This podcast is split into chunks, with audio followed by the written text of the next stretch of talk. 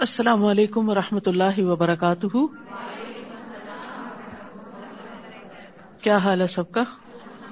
کل کے پارے میں سے کوئی چیز آپ کو یاد رہی ہو؟ جو بھی کام کریں اللہ کے چہرے کی خاطر، اللہ کی خوشی کے لیے، تاکہ وہ آپ کو خوش کر دے۔ جس مقصد کے لیے آپ کام کرتے ہیں، وہی چیز پھر حاصل ہوتی ہے، جس کی آپ تڑپ رکھتے ہیں۔ تو اگر آپ کی تڑپ یہ ہوگی کہ میرا رب مجھ سے راضی ہو جائے بولا سوف یردا تو ضرور راضی ہو جائے گا۔ یعنی صدقات کے بہت سے فائدے ہم نکل پڑے اور ان میں سے ایک یہ ہے کہ انسان کے اندر سے تکبر نکل جاتا ہے۔ جی۔ اللہ سبحان و تعالیٰ دعائیں سنتے ہیں، قبول کرتے ہیں۔ جی۔ قرض دو، مالی معاملات میں لکھت پڑت ضروری ہے۔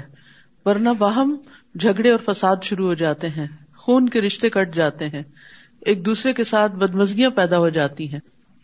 دنیا میں بھی نقصان ہوتا ہے۔ اللہ تعالیٰ کی ناراضگی بھی آتی ہے۔ افسل صدقہ یہ ہے کہ انسان دین کے کام میں خرچ کرے۔ جب آپ لوگوں کی تعلیم پر خرچ کرتے ہیں تو اس سے ایک نہیں، کئی صدقہ دینے والے پیدا ہو جاتے ہیں۔ مثلاً اگر آپ ایک غریب کو دے رہے ہیں تو ایک غریب کا فائدہ ہوگا یا دس غریبوں کا، جتنوں کو بھی آپ دیں گے۔ لیکن نہ دینے والا ہاتھ ایک ہی ہے۔ اور اگر جس وجہ سے آپ دے رہے ہیں، آپ دس اور لوگوں کو بتا دیں گے کہ اس لیے صدقہ کرنا چاہیے، اس کا یہ اور یہ فائدہ ہے۔ تو دس لوگ صدقہ دینے لگ جائیں گے تو کتنے لوگوں کا بھلا ہو جائے گا؟ زیادہ کا بھلا ہو جائے گا نا؟